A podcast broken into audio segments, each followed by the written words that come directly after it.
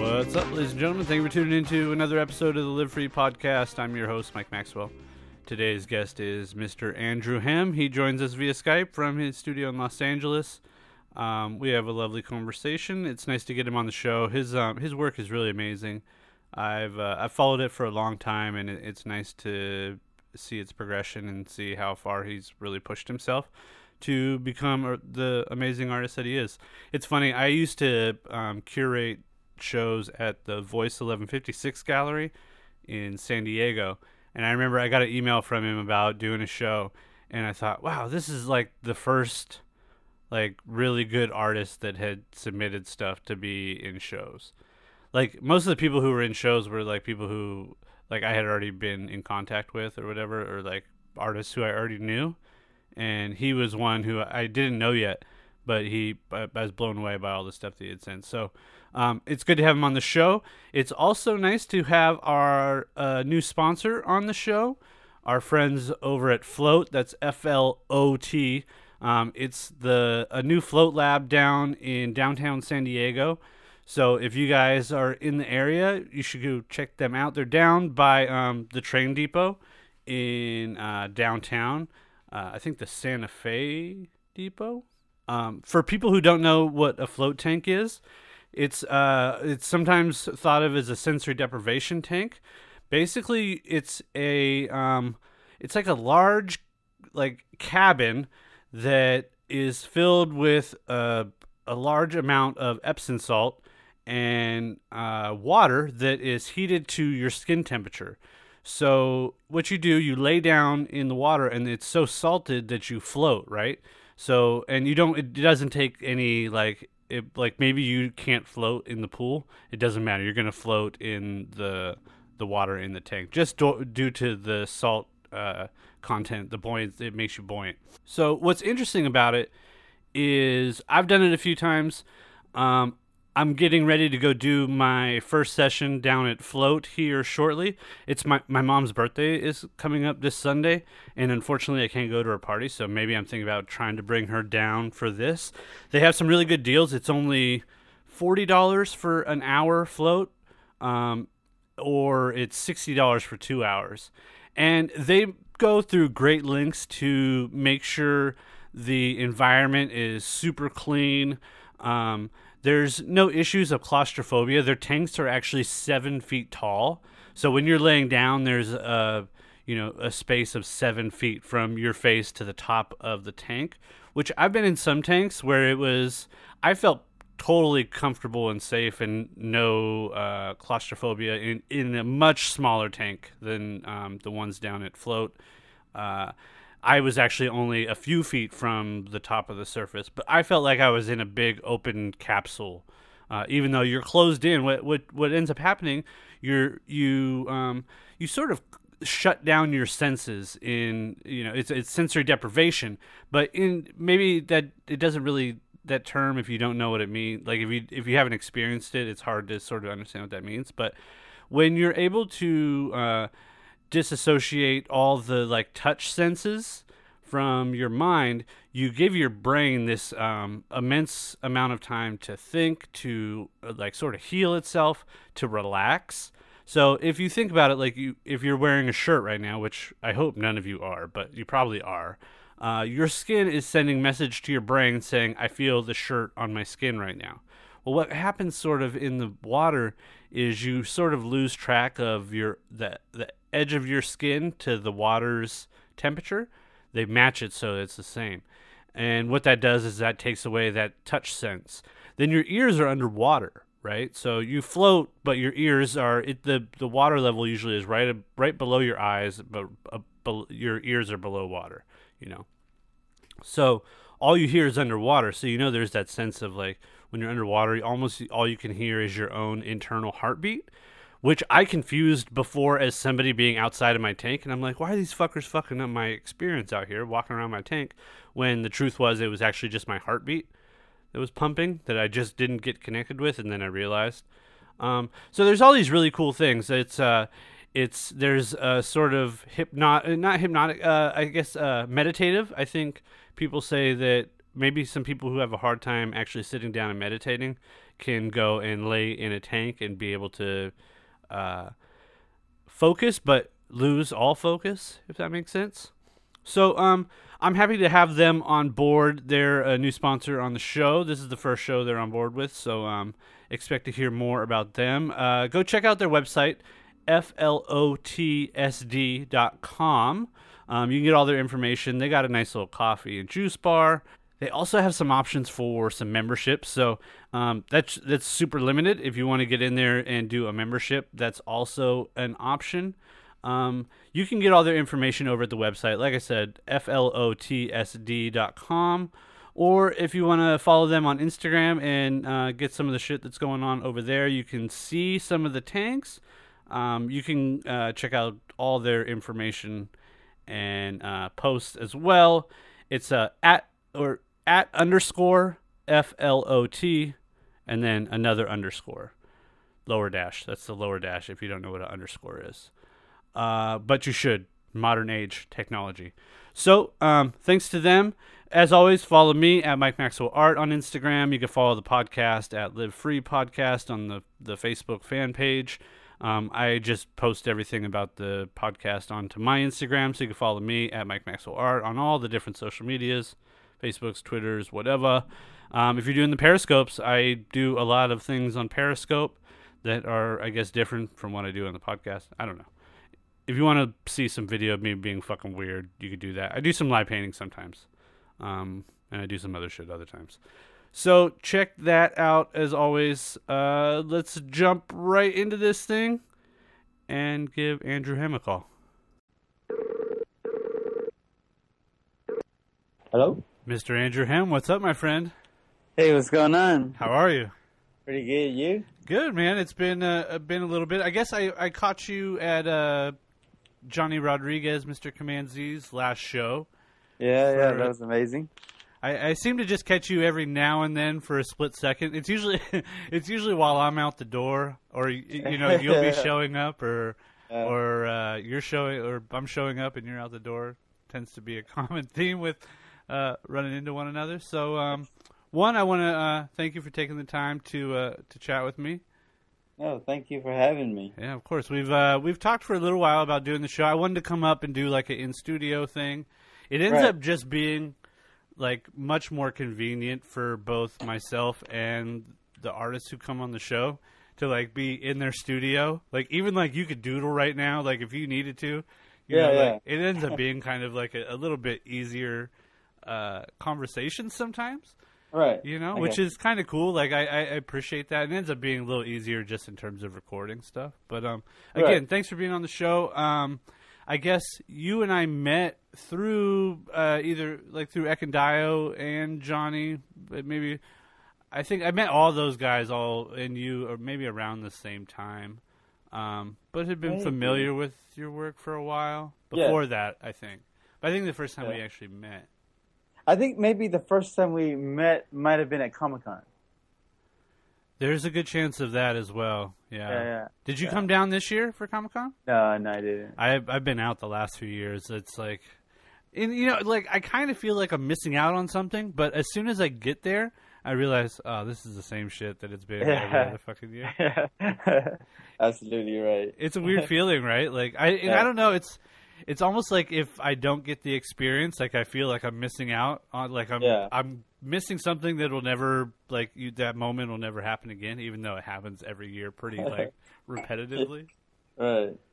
But sometimes there's like experiences that. Even though, maybe an environment you don't want to be in, there's still something that could happen there, important. Or you find that? I you know what? The main reason I like going is I like checking out the artist alley. Uh-huh. But then it's sometimes all the same artists also. I know, that's the thing, right? Mm-hmm. Like particularly the comic artists, there's a common theme among all of them. Yeah. You know, the guys who are down there doing the... inking illustrations and that sort of thing. It's, I don't know, if it kind of all feels the same. Yeah, I agree. To a certain point. And that doesn't take away any of their, talent, the skill, the hours, and like it's way beyond my own skill. So I'm not in any way downplaying it, but it's like how many 18 by 24 black and white ink drawings can you look at? I mean, it's I get like without it, like for if without it being somebody who you're already like interested in their work or like seeing something. Yeah. And I guess that it seems like more people in like the toy realm of the art world fit into that scene a little more. Yeah, I can see that. It seems like right now it's got more like really like entertainment, you know? Yeah, well, that's that's the majority of the space is big, like Fox, NBC. Yeah, yeah. It's all the like television and movie promotion. Yeah. Yeah. Which I mean. You know, we talk about that in, like, a negative aspect, but how much of that is, like, based on the people who are consuming it? Like, is part of that just a response to what the people actually want? You know, like, the people who are going there, that's what they want, right? Like, that's why it can actually happen. Yeah, yeah. You know, have you ever been to Comic-Con New York? I haven't. Have you? Yeah, I've been to one maybe, like, 2 years ago, I think. Uh-huh. And I think maybe New York is not as packed as San Diego, and it feels for me like more about the art and the alleys. Do you think because it's newer that it has that? I think so, but I definitely right now prefer New York more because I don't like being around that places where you can't walk. You know? That's the worst part of the whole thing. Yeah, yeah. Like, just being in those fucking crowds is ridiculous. Yeah, exactly. But in New York, you still can walk right now. But I think maybe in a few years, you probably can't. But there's also something interesting about that from, like psychological, like, sociological standpoint. Like, to sit back and, like, observe all those people all in a herd. It's interesting to look. It's almost like you're looking at, like, cellular activity. It like you're looking at the inside of veins under a microscope or something. Yeah, yeah. You know? Yeah. It's not that different. And the people there, like, actually the consumption itself is really the most interesting. I remember, I guess it was a couple years ago that I forget what the fuck it was, but there was like an alien type movie that Prometheus. Is that what it was? I'm guessing. I don't know. Go on. Go finish it. But anyway, there was these creatures that I think it was what's the guy who did all the alien sculptures? I know his name, but it's like slipping my mind at the moment. Do you know what I'm talking about? Like the movie Alien? Yeah, yeah. H.R. Geiger. Okay. He's the one who does all those sculptures, and they always have like dicks and pussies and shit. And so there was people walking around with a tongue compressor type mask, you know, like a cardboard cutout on a like stick type of deal.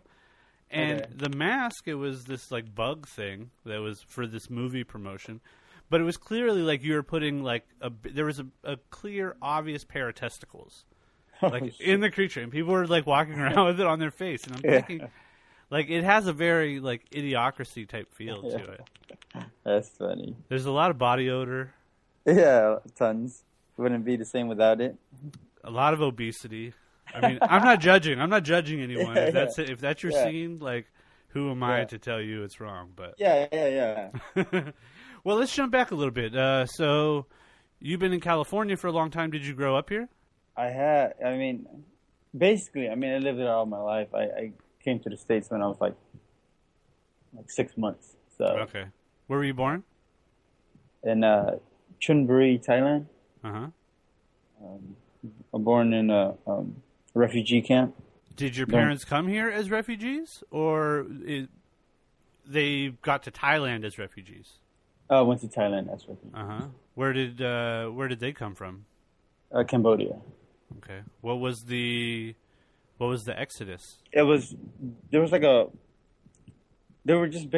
huge genocide over there. They killed more than half the Cambodian population, and basically anybody who was, if you were an artist, if you wore glasses, they thought was like a form of intelligence. Uh-huh. So if you wore glasses, if you spoke or read another language, Basically, they were just like killing Cambodians left and right. Who is it that was doing the killing? It's a Pol Pot. Okay, right. Yeah. And was it it was a communist-led regime, right? Yeah. It's fucked. That history is so close, but I think like our generation, even though like you have a direct connection to something like that, but I feel like there's a lot of our generation that we're very disconnected from recent history and how it plays into modern times even. Right. I've been trying to understand a lot of that with all the race relations that lack thereof even. Right. Like, okay, this is obviously there's a lot of things that are caused by years of history, right? Like decades of problems. But like, for sure, if we could just look at even just going back 50, 75 years, like a generation for like the people who are our elders or like the generation who is dying off, like see what things were like for them as children or like young adults at our stage of life. And you start to see how those things that happened, like I've been very specifically focusing on late 50s, mid 60s, really looking at what happened in the civil rights movements, like the Jim Crow laws, like all these things we had a very specific like crescendo in 1964 in this country. Okay. Right. Which I guess would be somewhere around the time. When was the Cambodian genocide? Do you know the year offhand? It was 78 to, I think 81.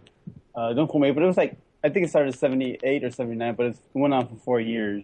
So late 70s. And I feel like there's so much turmoil that came out of a very particular, out of that post-World War II generation, I guess. Maybe even that's even looking at World War II, like the generations that were born after that and how that affected the wars that came within the generations after that. It all seems to be like a very specific domino effect that takes place. And I feel like we forget that just not through any fault of our own, but even just the amount of information that we're inundated on a regular basis. Yeah, totally. No, I get it. So I wouldn't, growing up, my mom would tell me the stories, but I would never, tune into it because it's so young. But then once you get older, you hear those stories again, and it just hits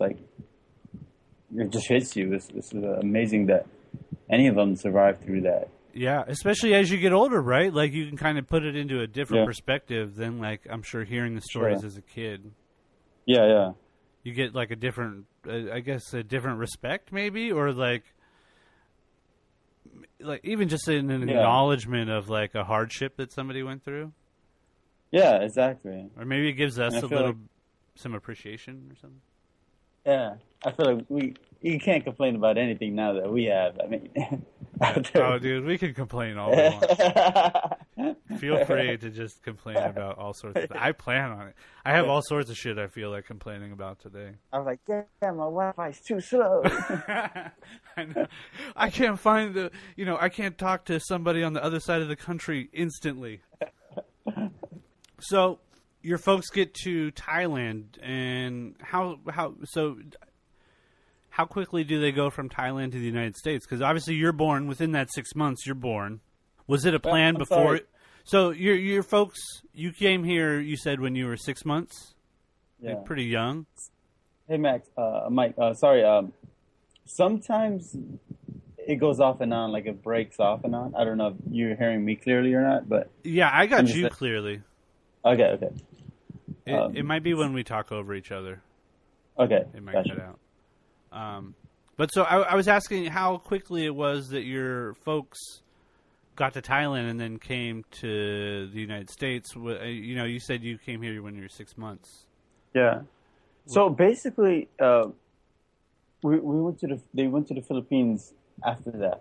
And during the Philippines, what they were doing is we're sending Cambodians to the States, and basically Cambodians were getting sponsored. Like how we came over here, there was like a family in Virginia that sponsored us so we can stay with them until we got on our feet.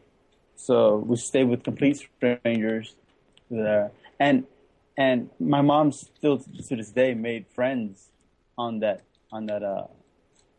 plane, because my mom said that there were people pretending to be Cambodians so that they can come to the States. Yeah, yeah. I just heard a really cool story about a West African guy and how they have a lottery system to come to the United States, and how difficult it is, and there were so many hoops and flaming hoops, so many obstacles trying to just seemingly getting in this guy's way. And I assume it's the same for a lot of people trying to immigrate around the country, around the globe. For me, I feel like it's hard to move to a different city within San Diego, let alone across. Yeah, right. Across the globe, you know? Yeah. I have a lot of admiration. I feel like people who are willing to take those risks are very interesting to me. It seems like there's a certain type of person, a certain type of energy that it takes to, really take those risks, right? Yeah, yeah. I don't think I could do that. So I wonder if any of those things, if any of those things start to play into your work, if you feel like any of that, if you, I make this claim a lot that genetically we pick up things from our ancestors, it's just almost like new messages get written into our DNA, new information, and we just pick it up as we go. Do you feel like any of that past history plays into what you're doing now as a painter or as an artist? My dad was a painter, and his brother was my dad told me his brother was a really well-known painter in Cambodia, and he died because he was a painter. But they tried to destroy all the arts. So I get from my sister and a lot of families telling me how it means for them that I'm becoming a painter, to continue the legacy of my parents, my dad and his brother, that they couldn't carry it on too long because it ended. But the fact that I'm carrying on the torch, I think that means a lot. Yeah, and it's even further. It's really a political statement, even though maybe you're so far removed, being in a Western culture, you in the world that we are in here in Southern California, right? I wonder. It's almost could be an almost inadvertent political act of saying fuck you, all that shit you were trying to take away. Look at generations from now are still doing it. You didn't have the power that you seemingly forced upon people with violence and murder. Right. It almost dispels any sort of sense of power that could have possibly been there in some sort of metaphysical way or something, I guess. No, I get it. I think there's some power in that, right? Yeah, and I think. I don't know. It means a lot to me just to look at my dad's old paintings and just to have his paintings. Do you have a bunch of them? I do. My dad painted like crazy. What kind of stuff? Just landscapes. He was a landscape painter. So is that the interest in landscape painting in your own work? Do you feel like that? You know what? Because I feel like it's been a strong focus for you the last few years. Yeah. And you've gotten really good at it too. The thing is, I love plein air paintings. I love just going outdoors and just painting the landscape. So I try to just combine all my interests. I love landscape painting. I love figure painting. I love architecture. And all those things fit so well together. Yeah, and I just fuse it all and put it in a blender, I guess. Well, let me ask you this. Do you look at it all three of those things are the sort of the same thing when you're making them? I've been painting some plants lately. and it's almost like plants are portraits. Like it's whatever the object is, it's still a portrait to me on some level. For sure. Yeah. It's like a focal point. Like the main focus of a painting. But even beyond that, like that, painting a figure, like even if it's in like a not like an animate object, like it's still a figure, like a clock tower or like a fucking windmill. It's like a figure, just as the same as like a human is a figure. Yeah. Might not have a heartbeat or whatever, but I get asked this question from time to time: that could I just do a painting with no figures in there, just like a landscape painting, and show that? Yeah, and. It's weird because I love just landscape painting, and I have like little sketches where I just do landscape painting with no figures. Uh-huh. But I don't think I've ever done a big painting with just a landscape with no figures. What do you think that is? Do you feel, so? It's funny. I just did this piece that I just did a gradient color shade on it, and I want to do more to it. And my wife is like, I like it just how it looks. I was like, but it needs to have a thing. I can't just let it be just a color. You know, but then I'm like, why is there rules? Yeah. But there's something internally that's saying no, it's not a thing until you do the other thing. Yeah, I think that's what it is. We put our own rules on things, right? Like that, where it's not, there isn't any.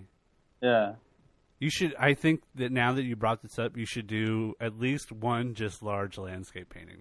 Yeah, right. Yeah, you have to now. Right. Yeah, exactly. I mean, if I'm being objective or, if I'm being a critic, I think that they stand out on their own. I think that the landscapes could be fine by themselves. They don't need a human element. Yeah. But that kind of brings up an interesting thing that I was just talking about yesterday is how – you ever see how people get really mad if somebody spray paints on a rock in a national forest or oh, yeah. You know how people get really fucking pissed? For sure. Now I forget what my point was going to be, just because I thought about how I just started thinking about all the people getting mad at that Andre guy. yeah. But you know what? And now that it came out, you know how there's recent videos coming out how there's a pastel spray paint. Yeah, it's like it's chalk. It's chalk. Chalk. Yeah. Uh-huh. I'm wondering if it's chalk now. Yeah, I doubt it. But it's so funny. It's like, I mean, so my point. Now I remember my point is people almost don't want to see a human element in a non-human nature. So a big open expanse, right? Like people don't want to see a human element, right? But I think there's a grouping of people, and somebody like me, for instance, if I'm out in the middle of nowhere and I happen to come across, let's say, a rock stack, and I'm like, okay, some other human was here. And so I remember I used to go to the desert a lot, and I would find random shit. Like I remember once I found a little mine shaft, mini mine shaft that the wood paneling was still in there. It was maybe 4 foot by 4 foot. There was I ended up digging this hole. I found an old milk glass jar, some random shit, right? In the middle of the fucking Borrego Desert. Right. And the joy was that, okay, here I am out in the middle of the fucking desert, but somebody else was here. And it was a long time ago. Right. I think the idea of somebody like fucking Andre, even though I understand the arguments of a national forest and not wanting to deface things that are, pristine. But I also see this idea that people are somehow afraid of seeing man in those environments, and maybe there's something to that effect. But vice versa for you, you almost need to have a human element in those natural environments because really your landscapes take up a majority of the juxtaposition a lot of times, even right? Is that fair? Yeah. I mean, at least over the last couple of years. Yeah. Because the figures have been pretty strong work in your an element in your work, right? For as long as I've known you. Yeah. What is that? I've been trying to narrow this down. What is it? What's so great about doing the figure, about painting people? Well, the thing is, figure is the first thing that really got me into art. I didn't know what I was gonna do. So I was just basically in Santa Monica College, trying to figure stuff out, and I basically said, you know what, let's give this figure drawing class a go. I never did it before. And that one figure drawing class basically changed my life. Isn't that crazy? So, like 1 hour could literally change your entire life. Yeah. So I had this obsession with figure drawing and figure painting for since day one. So for me to like just give that up is hard because it's like the thing that I've gotten into art. And once I've started doing so much figure drawing and so much figure painting, then I got introduced to landscape painting. Uh-huh. That's how then I just combined the two elements. I mean, it's not unheard of. People have been doing it since day one. No, yeah, sure. Yeah. My grandfather was a landscape painter as well. Yeah. Bob Ross style, nice. California landscape. Yeah. That's awesome, yeah. So, what were the paintings that your father made? What were they specific types of landscapes? Were they? Yeah. I got one right here. Well, just can you see it? Yeah. So how would you describe that to listeners? It seems like an islander. Yeah. Scene. A lot of islands, a lot of cabins. He loved his favorite painter was what's that dude's name? What's that dude's name that paints all those cottage? Thomas Kincaid. Thomas Kincaid. yeah. He loved Thomas Kincaid.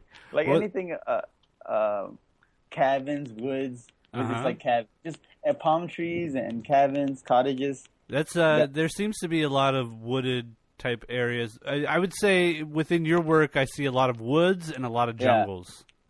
Yeah. I definitely inspired by my old man. You know what's crazy about my dad that would get me so pissed at times was he was a constant doodler. Uh-huh. So he would nonstop doodle everything he sees on while he's on the phone, just constant. Yeah. And in high school, I would always bring math books and science books, all these books, and I would leave it around. And then by the time I do my homework, it would be filled with this doodle. And then I would get in trouble. I would get in trouble, because I would have to pay for it. You know, I was these are my books. What are you doing? Quit, cut it out. You know, stop freaking drawing on my book, because I'm going to get in trouble. That's amazing. But, so he would get me in so much trouble. I remember days like that. Do you doodle like that? I used to be, but never to his level of doodling. But I think in high school or college, city college level, I did doodle.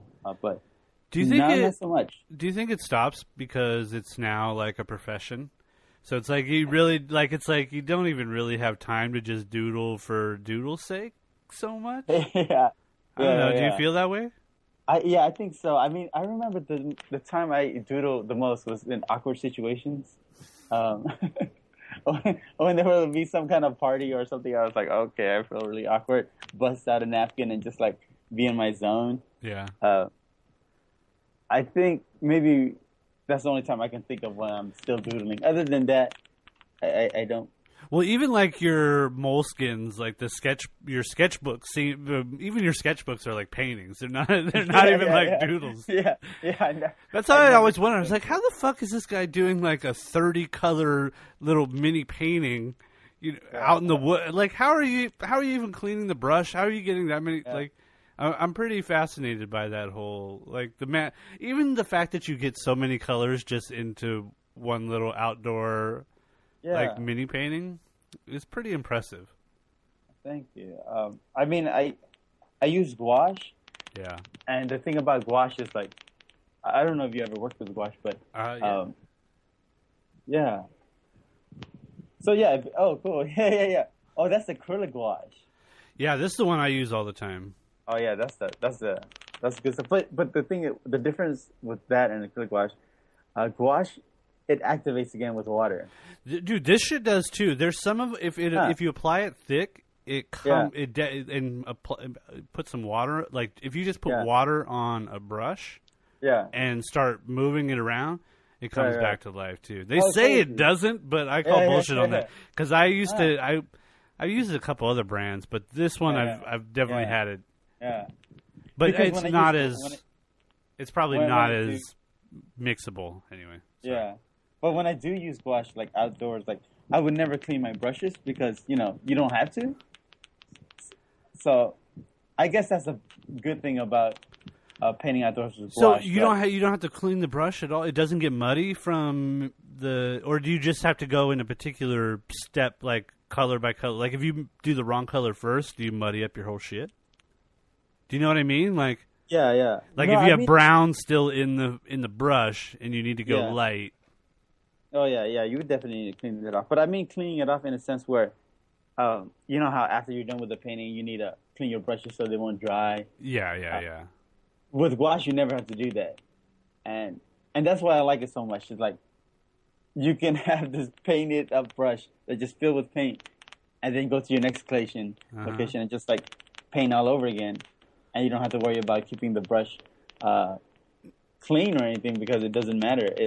It'll just activate again with water. Are you using that for your paintings as well? Is it using the same materials or? No, with my paintings I use acrylic, but outdoors I just I would never use acrylic for outdoors. I just use acrylic wash or gouache. Yeah, for your most. What about big mural stuff? Now you just did something big. You collaborated with somebody recently, I saw. I collaborated with Mari Upanaya. A Japanese artist? Yeah, yeah, yeah. From here or from Japan? From here. But you know her work. No. Not that I know of. Upanaya? No. Okay, well, she's been in the game I'm out of the loop. I'm out of the loop. I only know you old guys. That's it. That's it. No. I remember like Mari.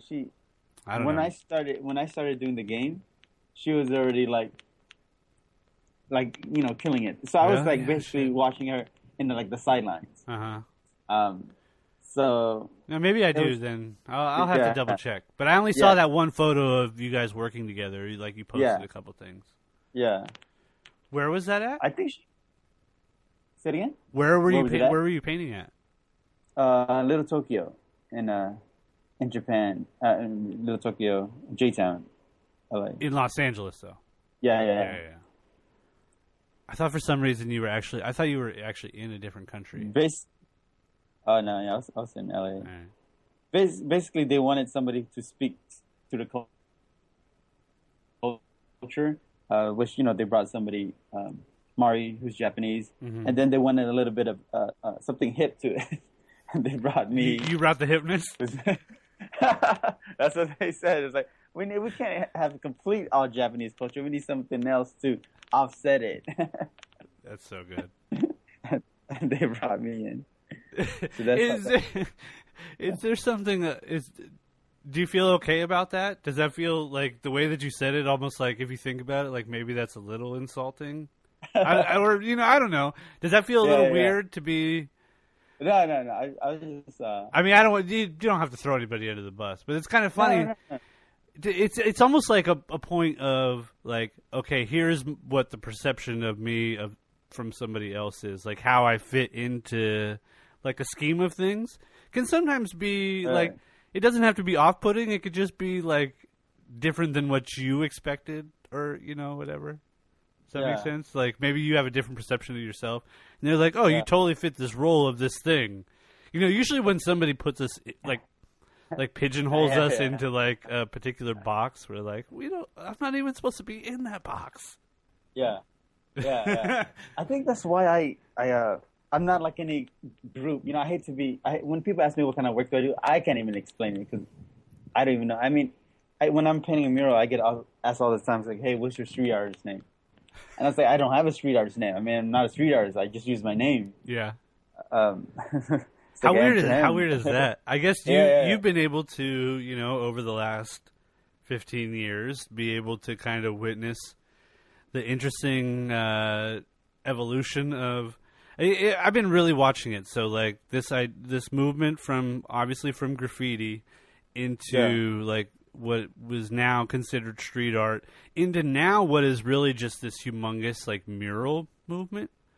There has been this like over the time you can kind of look at it now and put it on like a sort of linear time map and sort of see how one thing has affected the other. I was thinking today or earlier about how when street art first, like before it was even street art, when it, the thing started transferring from just like strictly graffiti, like in terms of like doing lettering or bombing or whatever, like how there was a sort of like snarky, like sarcastic kind of like comedic aspect to like street art. There was a sort of absurdity to it on a lot of levels. And I think that absurdity has, besides a few specific types of artists, a lot of that absurdity has gone to the wayside, and it's got into a very like almost, I would say like academic muralism movement. Like, does that make sense? From something so crude, like I love to see a fucking like dirty ass tag on something. Like even if it's like the most like toy ass tag. In fact, I almost like toy tags better than like somebody who really can like has a nice hand like letter style, like because I know like that's a different. There's a different mentality that comes to making that mark than the types of like massive 10-story mural type things that we're seeing now. But there's a clear evolution. Yeah, no, it's crazy. It's definitely insane to watch that. Yeah, it's weird, right? Do you feel like?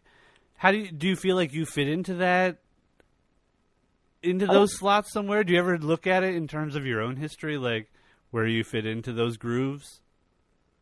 I'm not sure. I mean, I remember before I even like, I've always done murals and done walls, but it was always with lettering. And I remember even watching you, Ekandayo and Command Z do this wall in Melrose. You know, I mean, I didn't even do murals at that time, but you guys were already like doing like large scale murals. That was big for back then. Like, I don't think I hadn't painted anything that big before. Yeah, that was like on that scale. Big, yeah, like with paintbrushes and fucking, you know, everybody's out there with their acrylics and shit. But what year was that? Fuck, I don't know now. Like at least, I would say probably like 2007. So. Oh wow, that's a long time ago. Time is fucking going by so fast. All of a sudden, I've been really stressed. How old are you? I'm 33. Yeah, I'm 36, and there's something that happens between these next 3 years, my friend. Where, even though, like, I know that, like, you know, just on average, we're living to, like, 80. Like, even, like, with just a horrible diet, like, eating McDonald's and drinking soda, like, average life expectancy is, like, 79. But, like, I feel like I'm right at, like, I'm hitting this, like, middle age process where all of a sudden it's like, wow, the day just started, boom, it's gone. Like, do you feel like that? I do. Like, 24 hours is getting by really quick somehow. It does go by quick. Maybe it's all the work. Yeah. I do. I put in serious hours, but the thing is, I paint and I'll stop painting like maybe 5 in the morning. So because of that, I wake up like 12 noon. Yeah. And I don't get to start painting again till like 4. So it does go by quick for me because I wake up so late. Yeah, but you got all those hours. Sometimes I used to be on that schedule too. I've been on I'm like 8 a.m. to like midnight. Once 1 o'clock, I'm done. Yeah, game over. Yeah, my body's shutting down. Especially if my legs get up in the air. Yeah. If my feet leave the floor, I'm out. I'm going to sleep. And I actually I resent my what is it when you can't? What's the disorder when you can't sleep?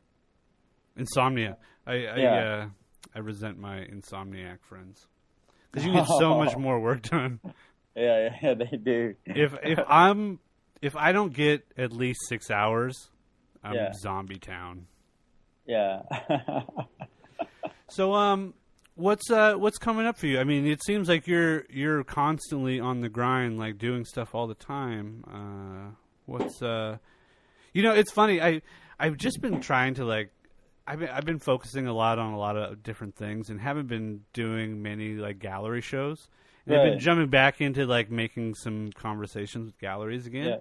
Yeah, yeah. And it's really fucking hard out there for, like, to continue to, like, have, like, regular showings. Like, even just in terms of, like, the amount of artists who are out there now. Like, there's a lot of... Dude, there's a fucking grip.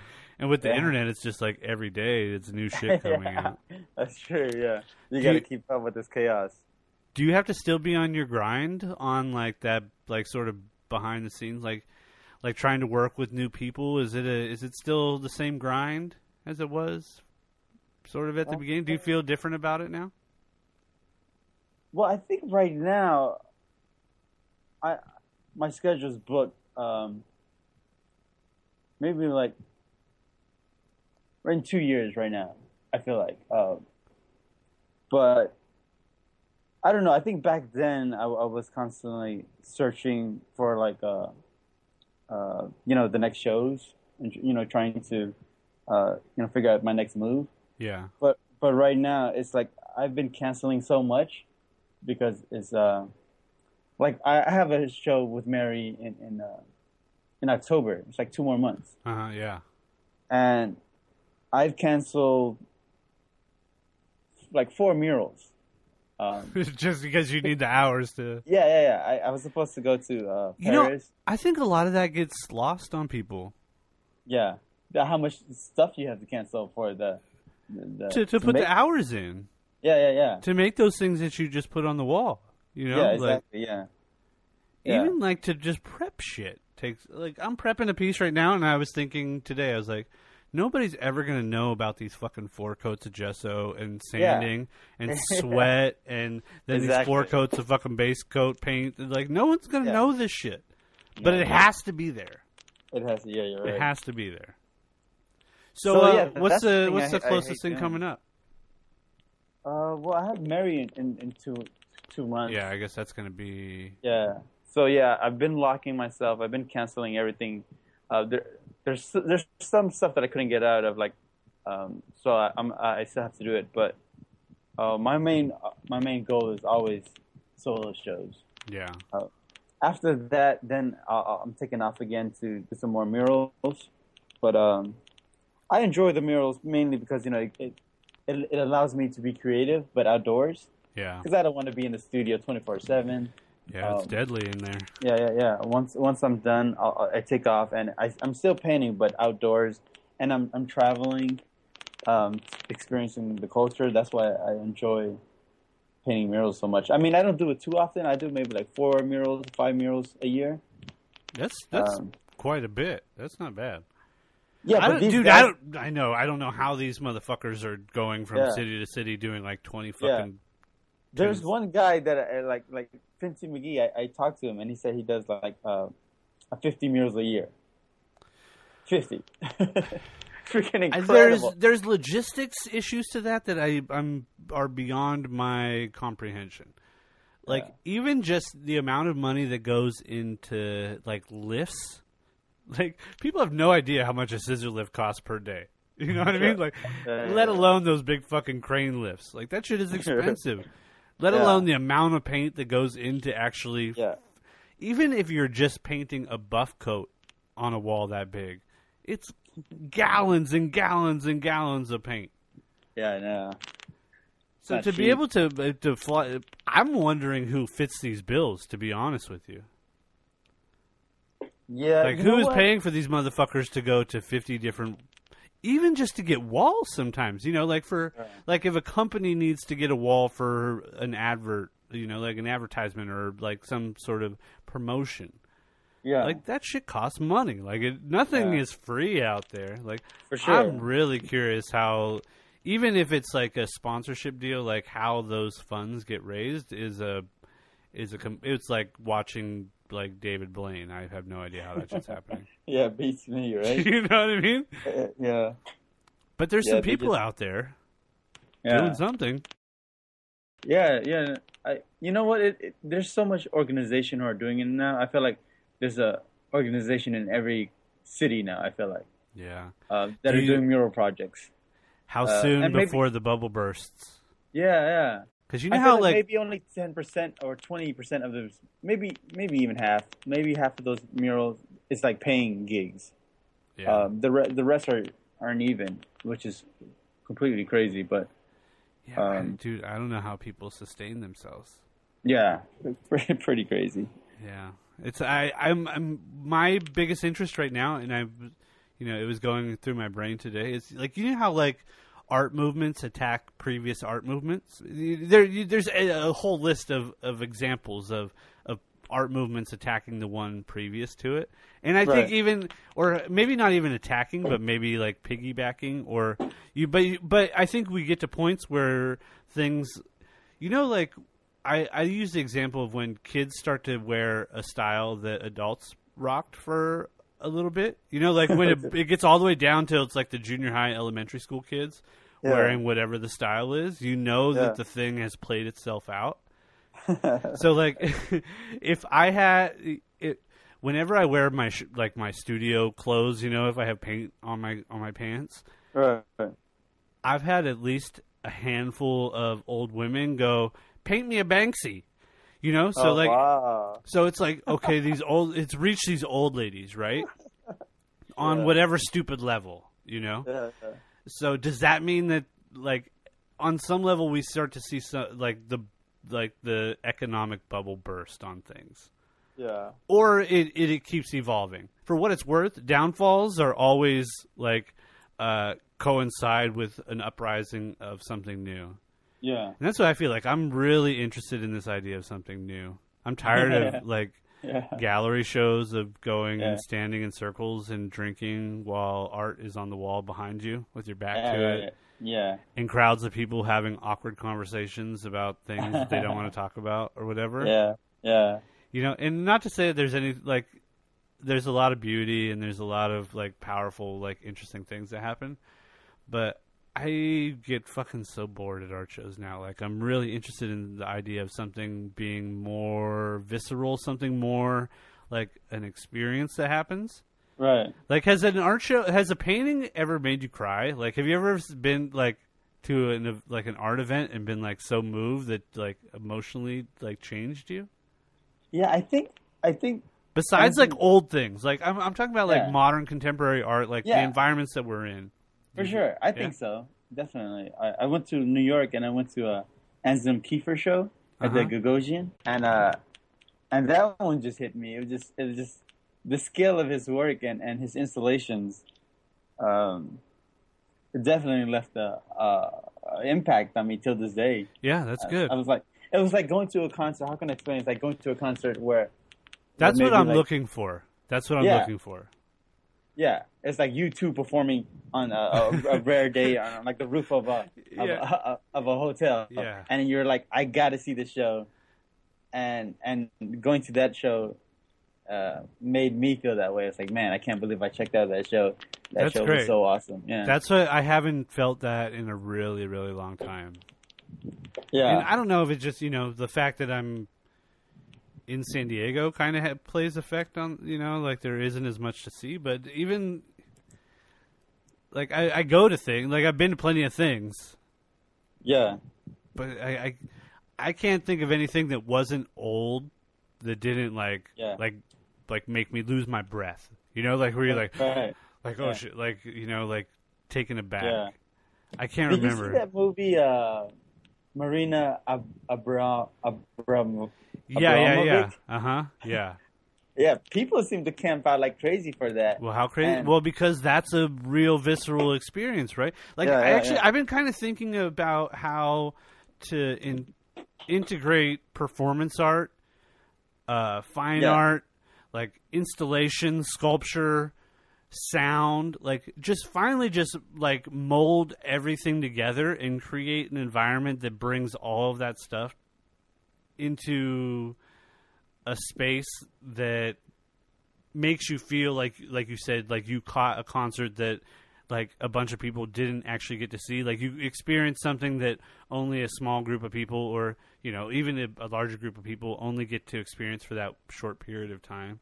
Like right. I like the idea of creating something that has a long lasting effect, like an emotional effect. Like movies yeah, yeah. do. Like movies make me cry. Like it's crazy. Yeah, like yeah, a movie can make yeah. me cry. A song yeah. can make me cry. And as much as I love painting with all my heart, like I can't think of a painting that made me, that has made me feel like that, or like even a show. Like I know that there's been pieces that I love that, like, there's some instinctual thing that connects with me that I love it, right? And and it means something to me. But I haven't had like I leave and like fuck like. Besides, of course, like what I said about old stuff. You know, at my last show at Mary, there were quite a few people who came up to me and said, "Hey, this piece." There was a girl who was staring at this for a while and she was crying. That's amazing. Yeah, the thing is, I don't know if she would have thought about somebody closer and had an emotional tie to it. Yeah. I don't know what made her cry.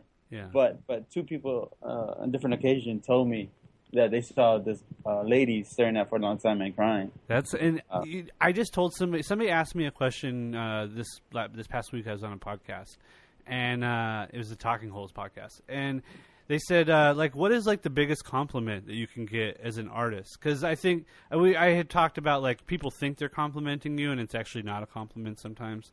But they asked, like, what is it? And, you know, like, the respect of my peers was the first thing that came to mind. But then I was like, well, that's kind of obvious. And I was like, let me think about it. Like, let me think about it a little bit. And I thought, and I was like, you know what's, like, the biggest compliment is when somebody sees a piece and it connects to them on some level that doesn't have anything to do with the painting, doesn't have anything to do with the title. Whatever the imagery is connects them to some emotional point in their own life that can create that type of, you know, can make somebody cry, can make somebody even remember a loved one, that can just, even, like, if it puts you back to, like, a totally innocuous time, like something that doesn't make any sense, but just reminds you of childhood for some random reason. Like, I think that's the biggest compliment as an artist, that, like, you can connect with somebody on their own personal level through no specific, without trying, you know, like you're not trying to make this specific person remember a moment when they were 10, but inadvertently it happens. I feel like that's really complimentary as a visual artist. For sure. No, I agree. Totally. Yeah. We got deep right there. I'm sorry? We got deep right there. Oh, yeah. That's serious shit. Yeah. I feel like I've really been trying to think about, like, what the fucking point of all this shit is a lot lately. And I guess that's what comes with, like, hitting, like, midlife crisis. Like, like, what the fuck am I doing all this shit for? Yeah. And sometimes it's just that. Like, connecting with people somehow. Yeah. Right? Yeah. All right, Andrew. Yeah. I want to thank you for taking the time to shoot the shit with me. I don't want to take up too much more of your time. Where can people find your stuff online? Where can they see your imagery if they're not already following you on the mighty, mighty interwebs? Well, on my Instagram, I guess, is Andrew Hem. And let's see. I have a website. I don't update it too much, but Andrewhem.com. The website's on point. There's a lot of us who are back in, like, the 90s website still. Oh, okay. You're working. I think it worked on my phone. Oh, okay, cool. I think that's good to know. That's the biggest problem, I think, for a lot of people, is, like, all of a sudden some websites don't work on mobile devices. It has to be mobile friendly now, right? Uh-huh, because a lot of people built their websites before, you know, before there was even fucking cell phones. Yeah, exactly. Times are changing. It's the fucking future, man. We're so old school. I know. That's good. I'm glad you're still, like, this is your first Skype. No, you had it on the old computer, you said. I hate Skype. I can't figure it out. I was like, damn you, Skype. I'm glad you're keeping it old school. Yeah. Shaking your cane at the computer screen. I tried it so much, and I could never figure it out, so I just gave up on Skype, but... it's nice to. You're back. I got you back on. To the future. Wonderful. For the future. All right, brother. I want to thank you again for taking the time to shoot the shit with me. Let's do internet dap. Can you give me some knuckles? Okay. Bam. Boom. Yeah. Good. There you go. Yeah. Nice talking to you again, and we'll do Brazilian Jiu-Jitsu soon. Okay, I'm looking forward to it. I'm going to take you up on that. I'm glad. I'm bummed I missed you guys last time, but we should. I'll talk to Johnny. We'll set up another thing here soon. Awesome. Sounds good. All right, brother. Take care. Cool, man. You too. All right, bye. Oh, hold on. Let's do it. Let me get a picture for the interwebs real quick before you hang up. Then they'll know it happened. Okay. So dumb. Bam. Gotcha. Awesome. Gotcha again. Oh yeah, let me get that one. That one's way better. Nice. Perfect. All right, brother. Thanks again. I'll talk to you soon. Okay. I'll talk to you soon. Okay. Bye. That was my chat with Mr. Andrew Hem. Fantastic guy. This is kind of a late night podcast, so I always get into like that low late night voice. I was probably a little bit high. I think I was drinking a little bit too. I may have slurred a bit. I usually do podcasts during the day, so it's fun to catch one on a late night action. You get a sort of different personality perspective. So again, thanks to Float for sponsoring this episode. Follow them on Instagram _FLOT. Again, _ 2 underscores there at the front and the back. And their website is flotsd.com. That's FLOTSD.com. They have the little dash over the O, you know, English and shit. What is that? What it's not even, I mean, it's in English. What is, I don't know where that mark originates from. All right. So, thanks guys for listening. You can follow me at Mike Maxwell Art. If you want to donate to the podcast, you can do that. Go to MikeMaxwellArt.com, click on the podcast, and you'll see the PayPal link there. And you could drop a little cake. There's fucking flies flying around my head in the studio, son of a bitch. All right, guys, have a great day. And next week we will have Judith Supine on the next episode. So subscribe in iTunes, and the episodes just show up automatically. All right.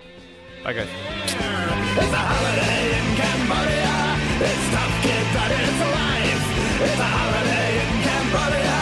Don't forget to pack a wife.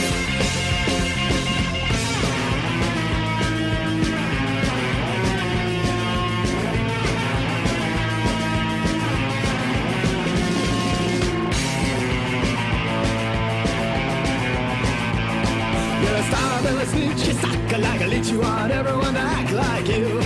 Kiss ass, work a bitch, so you can get rich. But your boss can switch her off you. Well, you'll work harder with a gun in your back for a bowl of rice a day. Slave for soldiers till you starve and your head is skewered on a stake. Now you can know where people